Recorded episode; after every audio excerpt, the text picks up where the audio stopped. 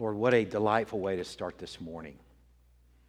What a wonderful uh, visual, and not just a symbolic visual, but a reality where you have shown up and done something profound. Lord, we delight in this declaration that you have made out loud of Christian being one of yours. Lord, we enjoy uh, seeing and, and uh, uh, in, uh, just experiencing this deliverance through the watery ordeal. Uh, we're so thankful that you have done more than just removing dirt from the body, that through our union with Christ by faith, you have removed every sin. Lord, we are entrusting Christian to you that this uh, baptism, in many ways, will be the beginning of a profound journey of faith, Lord. Uh, we pray that you would use him in a way that you would use the priests after they were washed and cleansed and ordained, in ways that you would uh, do profound things with offerings once they were washed and burned and sublimated into your presence. We pray for all of the above with Christian. That he will experience your presence, that he will be a sweet aroma to you, that he will be a useful priest as he serves the saints and serves his community and serves his family, Lord. We are entrusting him to you. Lord, also this morning we want to pray for our brother Steve.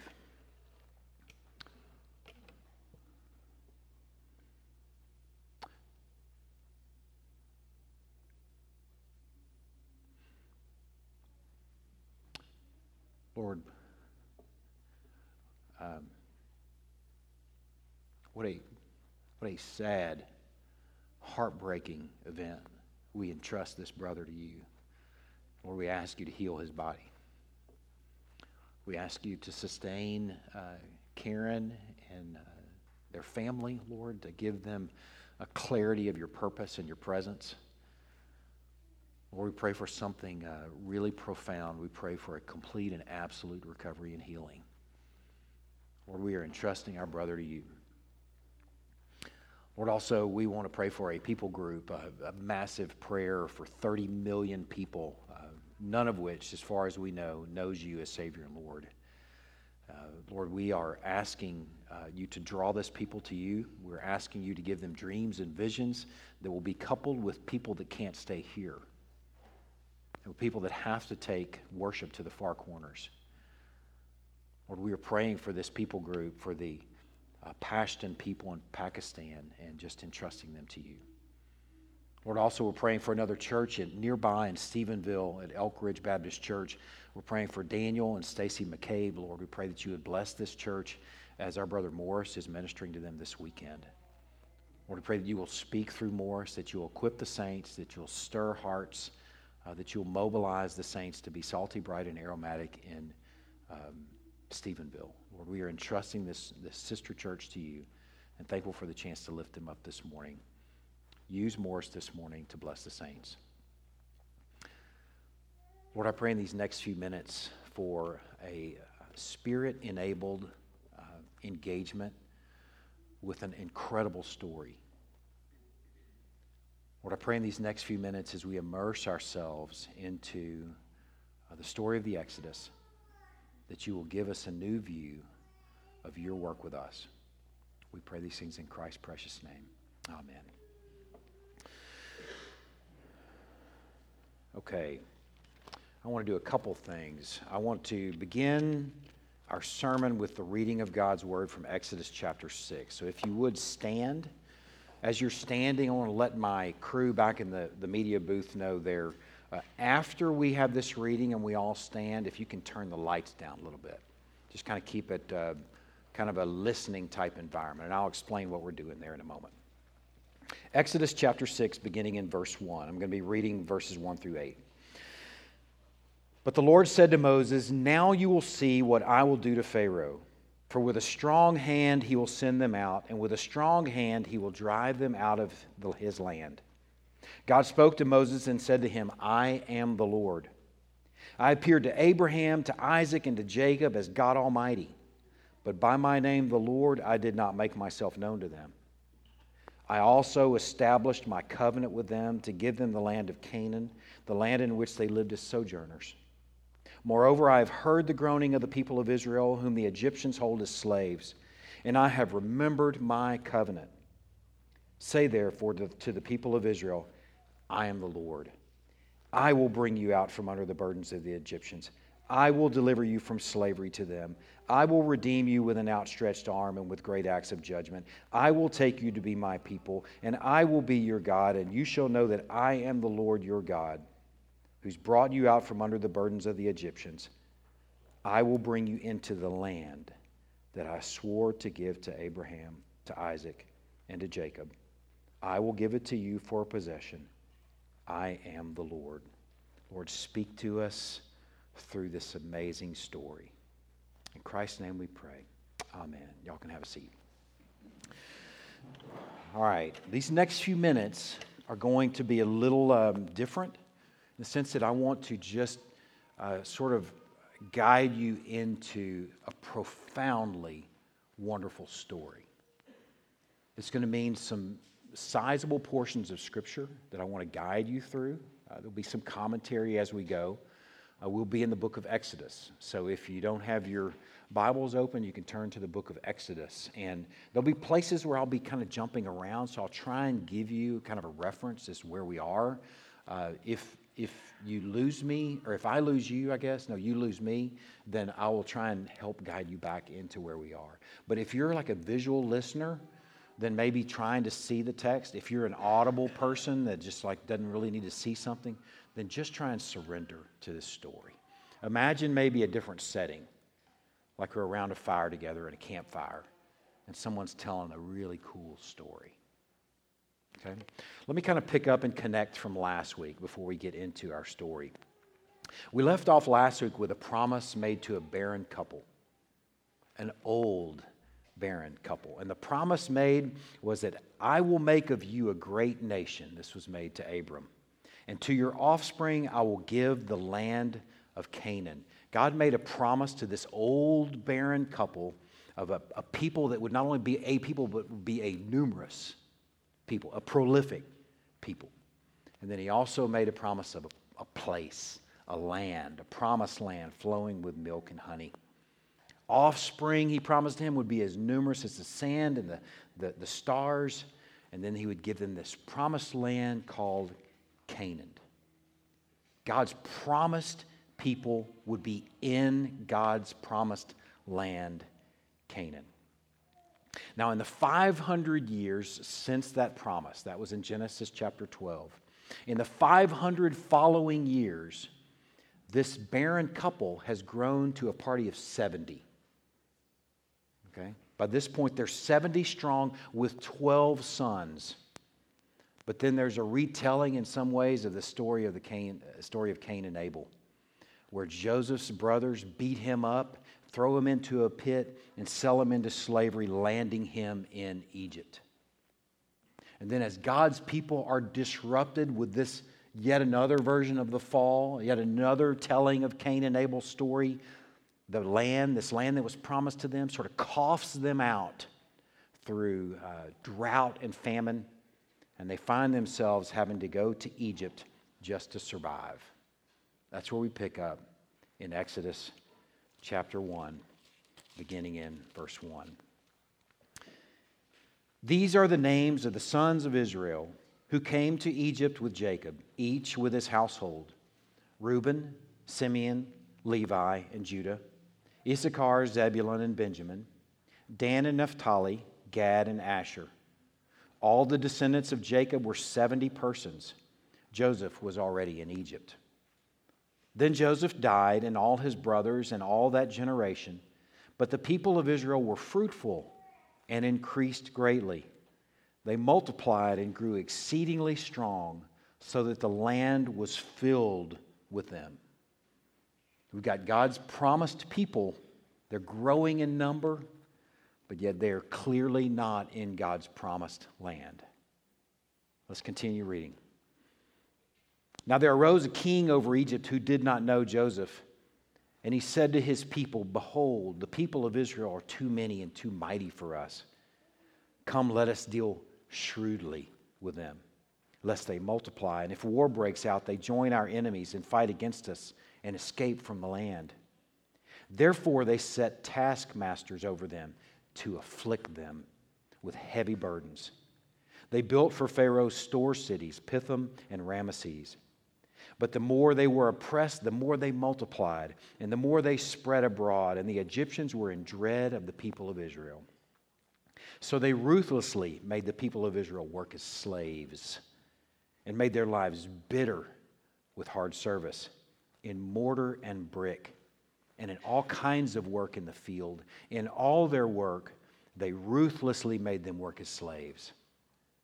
Then the king of Egypt said to the Hebrew midwives, as if the slavery itself wasn't quite enough, one of whom was named Shiphrah and the other Puah.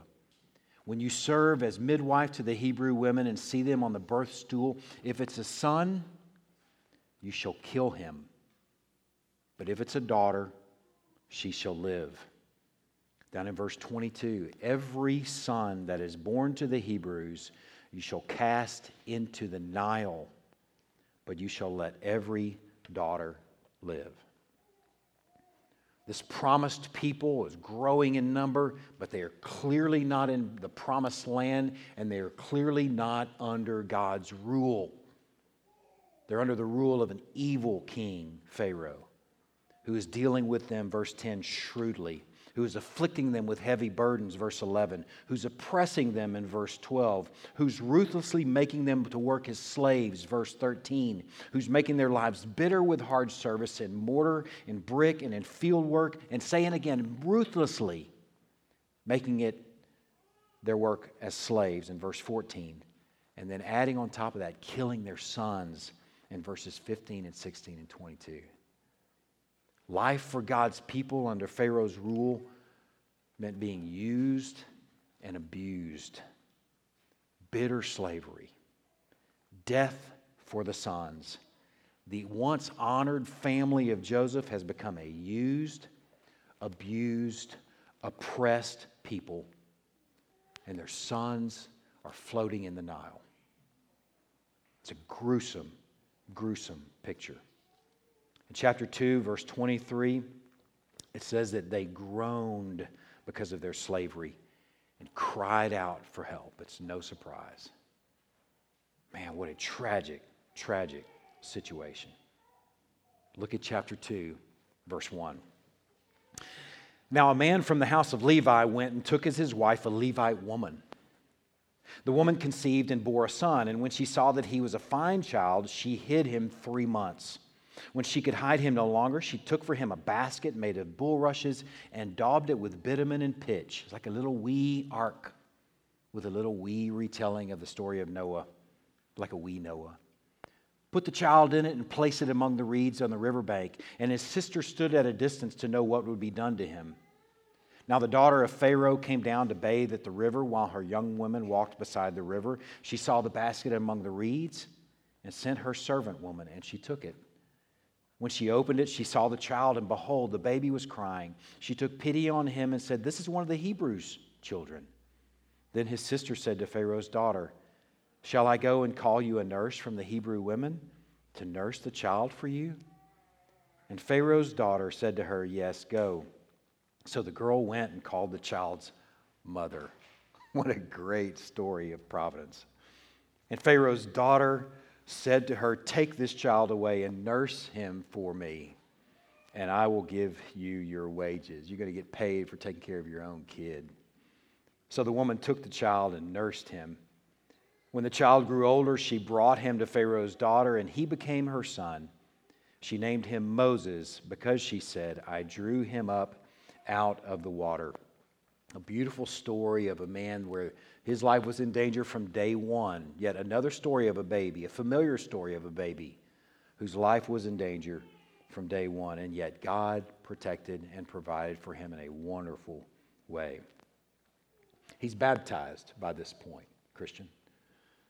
He went through his baptism, and his commissioning is happening in the next few verses. His baptism washed him and ready him for service. Let's see his commissioning beginning in verse 11. One day, when Moses had grown up, he went out to his people and he looked on their burdens. And he saw an Egyptian beating a Hebrew, one of his people. He looked this way and that. So funny to me. It's like a cartoon. He looks this way, and then he looks that way. And seeing no one, he struck down the Egyptian and hid him in the sand. That's not like a cartoon. Okay? profound, uh, an event of really that we can identify as nothing other than murder.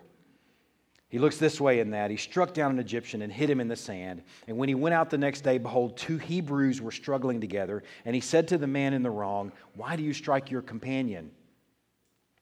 And his, his brothers answered him, really in a version of, You're not the boss of me. They said, Who made you a prince and a judge over us? Do you mean to kill me as you killed the Egyptian? Then Moses was afraid and thought, Surely this thing is known. When Pharaoh heard of it, he, he, sought to kill Moses, but Moses fled from Pharaoh and stayed in the land of Midian. And he sat down by a well. Now, the priest of Midian had seven daughters, and they came and drew water and filled the troughs to water their flocks, the father's flocks. And the shepherds came and drove them away, but Moses stood up and saved them and watered their flock.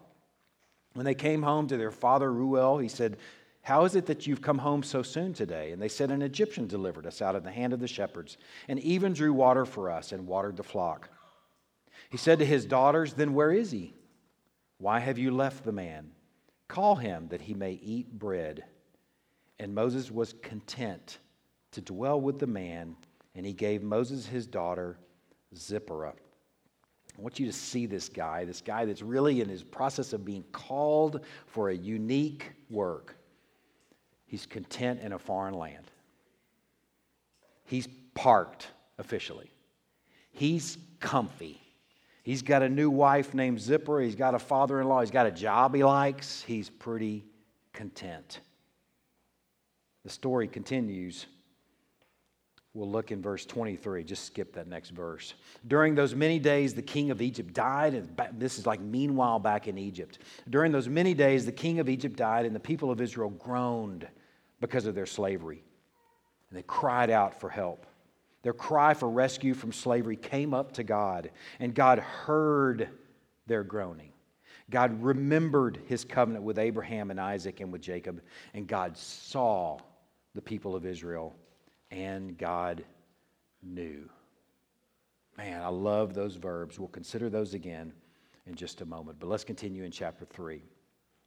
Meanwhile, back in Midian, Moses was keeping the flock of his father in law, his um, content brother, we're revisiting back in Midian, is content keeping the flocks of his father in law, Jethro, the priest of Midian. And he left uh, his flock to the west side of the wilderness and came to Horeb, the mountain of God. And the angel of the Lord appeared to him in a flame of fire out of the midst of a bush. And he looked, and behold, he did probably what many of us would go, What in the world is going on over there in the distance? It looks like a bush that's on fire, but yet it's not burning up. And Moses said, I will turn aside and see this great sight, why this bush is not burned. He must have thought that's really weird. So he goes over to check out this bush. And when he gets up to it in verse 4, the Lord saw that he had turned aside to see, and God called to him out of the bush, Moses, Moses. And he said, Here I am. Then he said, Do not come near, take your sandals off your feet, for the place on which you are standing is holy ground. And he said, I am the God of your father, the God of Abraham, the God of Isaac, the God of Jacob. And Moses hid his face, for he was afraid to look at God. Then the Lord said, I have surely seen the affliction of my people who are in Egypt. I've heard their cry because of their taskmasters. I know their sufferings. I have come down to deliver them out of the hand of the Egyptians and to bring them up out of the land to a good and broad land, a land flowing with milk and honey to the place of the Canaanites, the Hittites, the Amorites the Perizzites, the Hittites, excuse me, Hivites, and the Jebusites. And now, behold, the cry of the people has come to me, and I've also seen their oppression with which the Egyptians oppress them. Come, I will send you to Pharaoh, that you may bring my people, the children of Israel, out of Egypt. Moses said to God, Who am I that I should go to Pharaoh and bring the children of Israel out of Egypt? And he said, But I will be with you. And this shall be a sign for you that I've sent you. When you brought, have brought the people out of Egypt, you shall serve God on this very mountain. Then Moses said to God, If I come to the people of Israel and say to them, The God of your fathers has sent me to you, and they ask me, What is his name? What shall I say to them? And God said to them, I am who I am. He said, Say this to the people of Israel I am has sent me to you. It's a profound uh, calling, a profound event here where God speaks to Moses, this very content man who's running and fleeing from his problems God finds him in Midian. He speaks to him from a bush. He says in verse 8, I have come down to deliver this people that you abandoned. And then in verse 10, he surprisingly says, And I'm going to send you to go get them. I've come down, yet I'm going to send you. And oh, by the way, in verse 12, I will be with you. Look what happens in chapter 4, beginning in verse 1. Moses answered him after some other uh, uh, uh, instructions that the Lord gave him. Moses answered and said, But behold, they will not believe me or listen to my voice, for they will say, The Lord did not appear to you. The Lord said to him, What is that in your hand, Moses? And he said, uh, it's, it's a staff. He said, Well, throw it on the ground. So he threw it on the ground, and it became a serpent, and Moses ran from it. Man, can we all just for a moment consider the humanity of this guy that God has called? He gave him some other tricks too. He gave him really three of them this snake, this staff to snake thing, the hand in the cloak thing, where you put the hand in and you pull it out and it's leprous, and you put it back in and again and pull it out and voila, it's healed. There's a third trick also. You take water from the Nile and you pour it on the ground and it's blood. He gave him these three tricks to take back with him as he goes back to Egypt. But the thing that really, to me, is so human is this staff that he's carried around maybe for years by this point. He throws it on the ground, he turns it turns into a snake, and he runs from it like a chicken. This is a real guy doing amazing things. Real people are always called to impossible tasks. That's the only people he deals with. Is real people that run from snakes, real people that make tons of excuses, and God's going to do a profound work through him. God has plans for this man a real fella who's content, full of excuses, and runs from snakes. Let's pick up in verse 18 of chapter 4.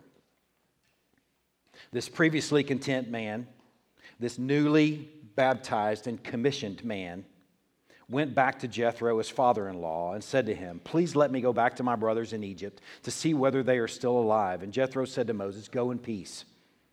And the Lord said to Moses in Midian, Go back to Egypt, for all the men who are seeking your life are dead. So Moses took his wife and his sons and had them ride on a donkey and went back to the land of Egypt. And Moses took the staff of God in his hand, that trick staff. And the Lord said to Moses, When you go back to Egypt, see that you do before Pharaoh all the miracles that I've put in your power. But I will harden his heart so that he will not let the people go. I'm sure Moses must have thought he misheard that last statement. He must have said, I will soften Pharaoh's heart because I'm sending me to do something really hard. He's surely not going to make it more difficult. Surely he must have said, I will soften his heart. Then you shall say to Pharaoh, Thus says the Lord, Israel is my firstborn. And I say to you, Let my son go that he may serve me. If you refuse to let him go, behold, I will kill your firstborn. Just another thought. This is just kind of a devotional thought. This is not central to the th- sermon, but I think it's a devotional thought because we all have these little versions of this misheard phrase, potentially misheard phrase. God tells Moses that he's going to harden Pharaoh's heart as he puts his hand to something. There is nothing linear or tidy or predictable about faith ventures that God calls you to. Nothing linear, tidy, or predictable about following God. Faith is full of wrinkles and turns that require drawing on the Lord, that require trusting in God. It might be a wayward child. It might be some of you who have raised children and you don't understand why this one child who's raised the same way the others have been raised is wayward and going completely different direction that breaks your heart. It might be an unexplained sickness. It might be deja vu all over again. a stroke two days ago from a brother that fought for his life just a couple of years ago. There's always wrinkles and always turns that require faith. It might be relational discord. It might be a heartache that you can't explain. Faith is required to keep going in and through the wrinkles.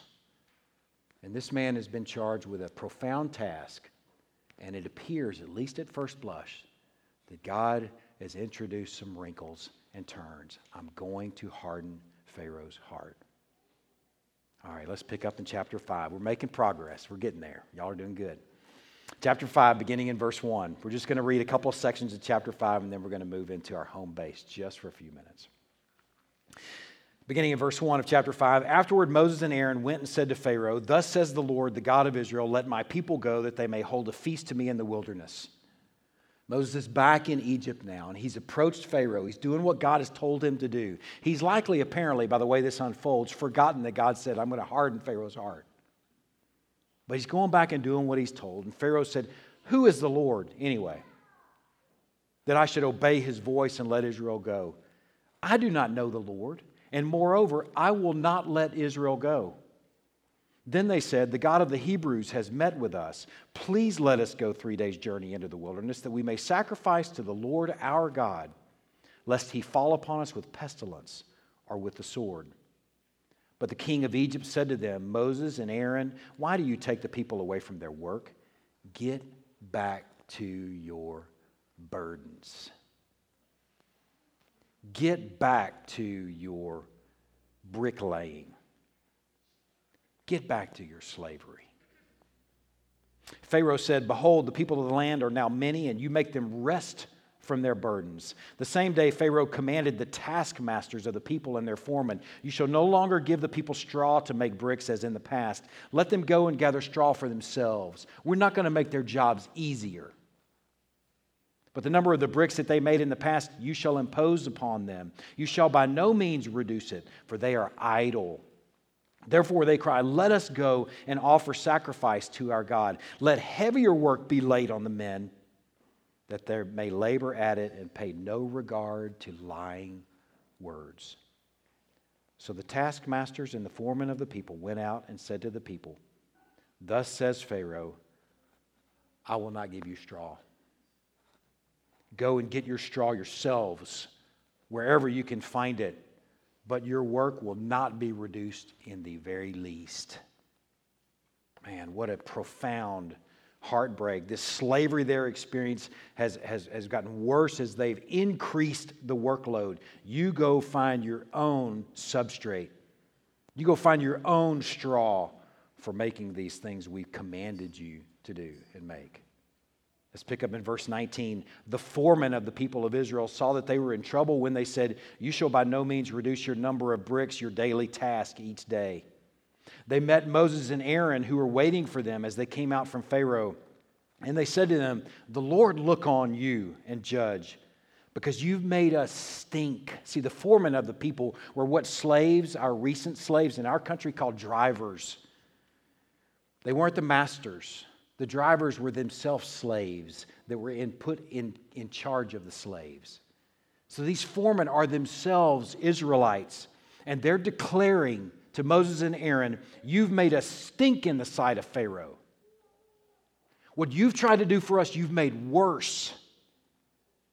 Our slavery has not gotten easier, and we've experienced no freedom at all. It's gone the other direction. You've made a stink in the sight of Pharaoh and his servants, and have put a sword in their hand to kill us. And then Moses turned to God and said, O Lord, why have you done evil to this people? Why did you ever send me? why did you ever send me? Since I came to Pharaoh to speak in your name, he's done evil to this people and you have not delivered your people at all. Man, this is a super dark story, isn't it?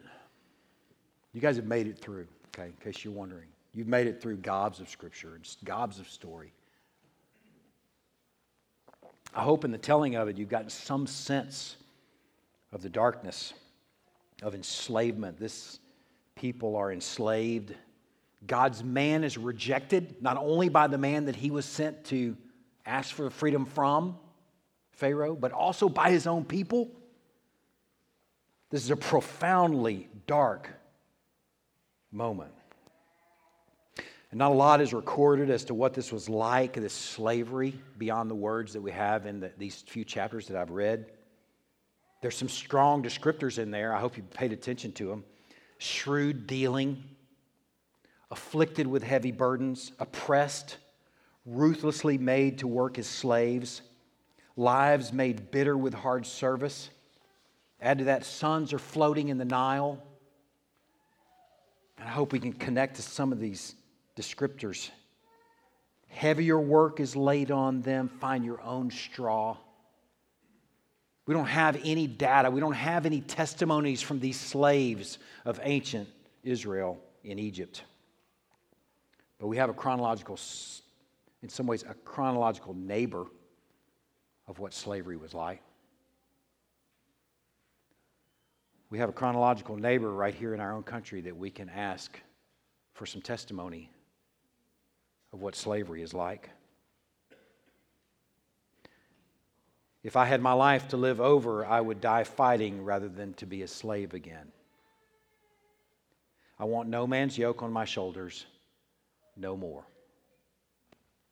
Robert Falls, aged 97, in Knoxville, Tennessee. If I had a thought, if I had any idea that I'd ever be a slave again, I'd take a gun and just end it all right away because you're nothing but a dog. You're not a thing but a dog. That's Fountain Hughes, aged 101 in Baltimore, Maryland. Now, these folks are long gone this point, even at the age of 101. This one from Sarah Gudger, aged 121 from Asheville, North Carolina. She might still be around. Gracious.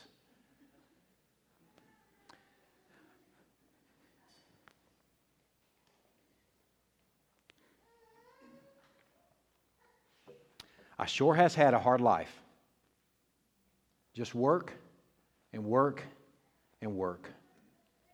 I never know nothing but work. No, ma'am. I never know what it was to rest. I just work all the time from morning till late at night. Lordy, honey, you cannot know what a time I had, all cold and hungry. No, ma'am, I ain't telling no lies. It's the gospel truth. It show is. This one from Andy Anderson, he didn't know how old he was in Fort Worth, Texas.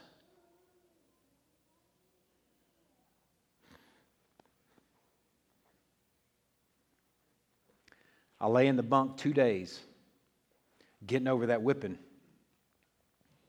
getting over it in the body, but not in the heart.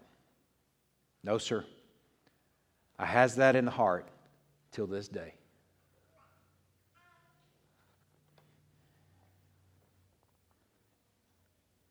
We have a chronological neighbor that's a terrible tutor of what life must have been like for slaves in ancient Egypt. This from Frederick Douglass. During 10 or 15 years, I had been, as it were, dragging a heavy chain which no strength of mine could break. I was not only a slave, but a slave for life. I might become a husband, a father, an aged man, but through it all, from birth to death, from the cradle to the grave, I had felt myself doomed. All efforts I had previously made to secure my freedom had not only failed, but had seemed only to rivet my fetters the more firmly and to render my escape more difficult. God's people here are under the rule of Pharaoh, enslaved, embittered, and hopeless in Egypt. But thank goodness the story doesn't end there. Let's look at Exodus chapter 6 together and see what unfolds. But the Lord said to Moses, Now you shall see what I will do to Pharaoh. Now, in my timing, on my terms, under my circumstances, so that I get every single bit of the glory. Now you shall see what I will do to Pharaoh. For with a strong hand he will send them out. With a strong hand he will drive them out of this land. God spoke to Moses and said to him, I am the Lord. I appeared to Abraham and to Isaac and to Jacob as God Almighty, but by my name, the Lord, I did not make myself known to them.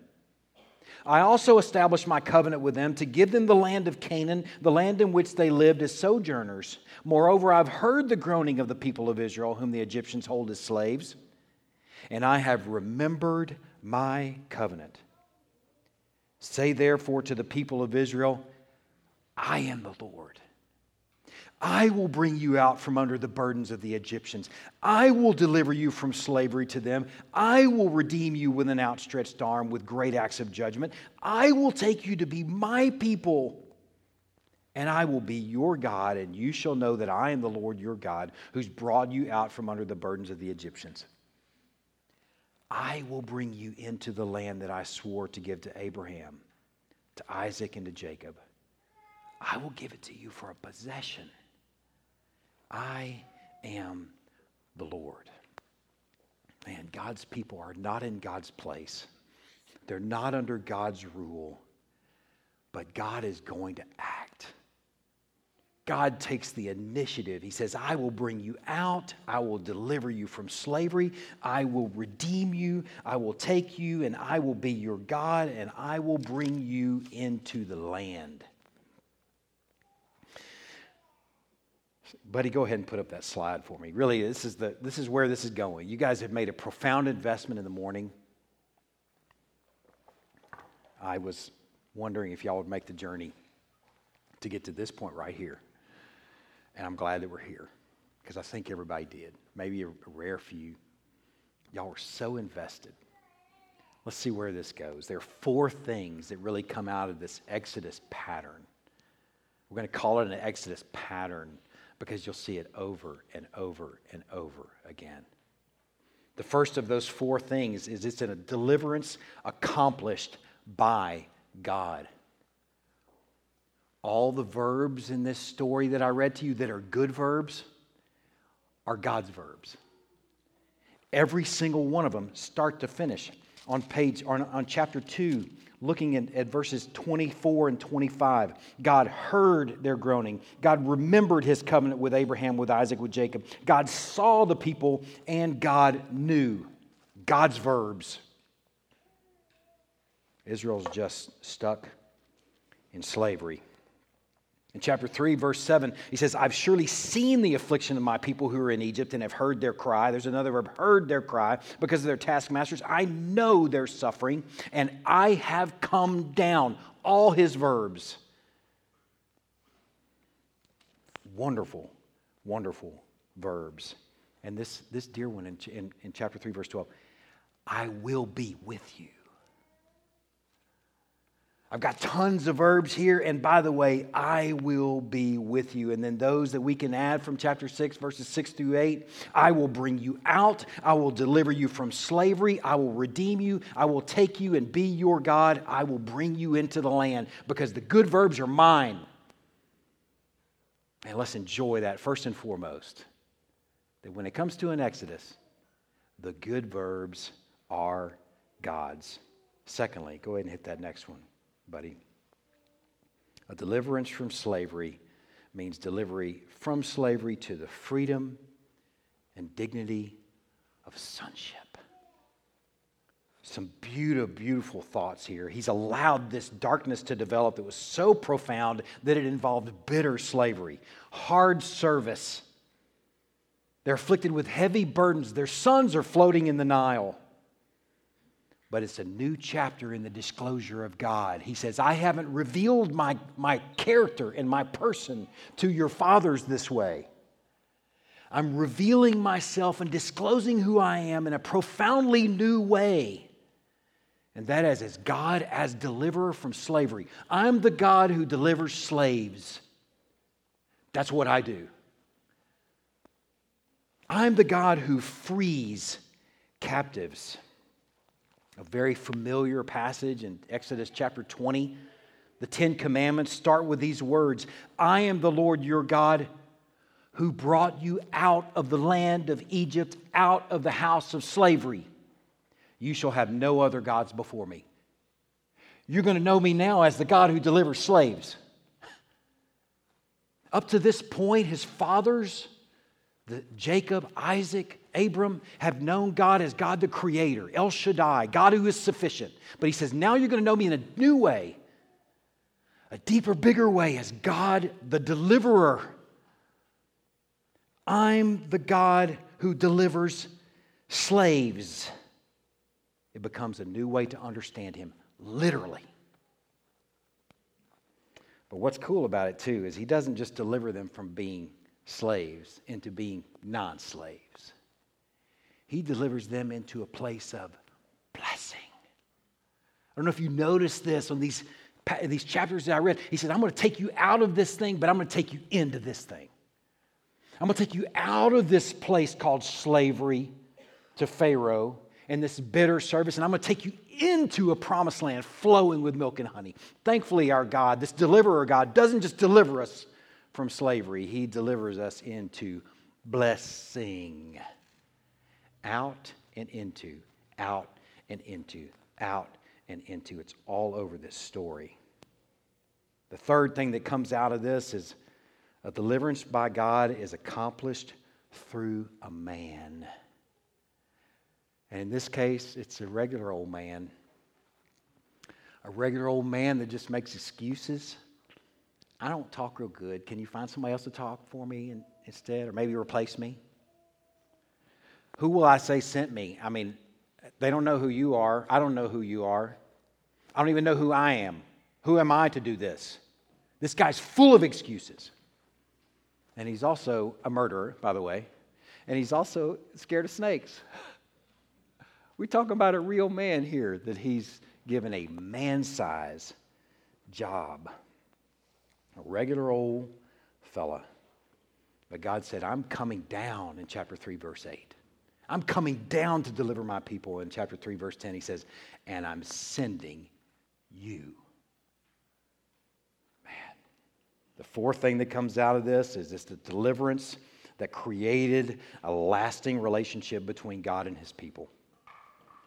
I don't know if you noticed this in chapter 6, verse 7, but we're looking at something that really we could call wedding language. It could be in a wedding service, the way it, way, way it unfolds, this verbiage. In chapter 6, verse 7, I will take you to be my people, and I will be your God till death do us part. I mean, you could just add in rich or poor, in sickness and health. It just sounds like wedding language because it's devoted language. I'm going to be there for the, the, the, the duration, no matter what unfolds. This deliverance, this Exodus deliverance, creates a lasting relationship between God and his people that's durable. Man. You know, the reason that I've invested so much in this story this morning, and the reason we're going to invest in this story the next few weeks is because this story informs our story. All these things up here, these four things that are true of the Exodus 3,500 years ago at this point, yeah, 3,500 years ago, are true for us today. It's not just a pattern that informs our story on top of that, it's actually the continuation of the story of God's people. So, on layers, it's worth us making a profound investment in this story. It informs our story, and frankly, it is our story. The deliverance is accomplished by God. Ephesians chapter 2, verses 1 through 6 or 7. You're dead in your trespasses and sins, walking according to the prince of the air, the power of the air. You're by nature children of wrath. Man, you might as well, you're stuck in Egypt in slavery, walking with Pharaoh, making bricks without straw. As hard as you try, you can't get out of it. The rivets actually get tighter in the fetters but God verbs. God verbed. He said, I'm going to make you alive together with Christ. I'm going to raise you with Christ. And not only that, I'm not just going to bring you out of death, I'm going to seat you with the victor into heavenly spaces, out and into, because that's what he does. All the verbs are his.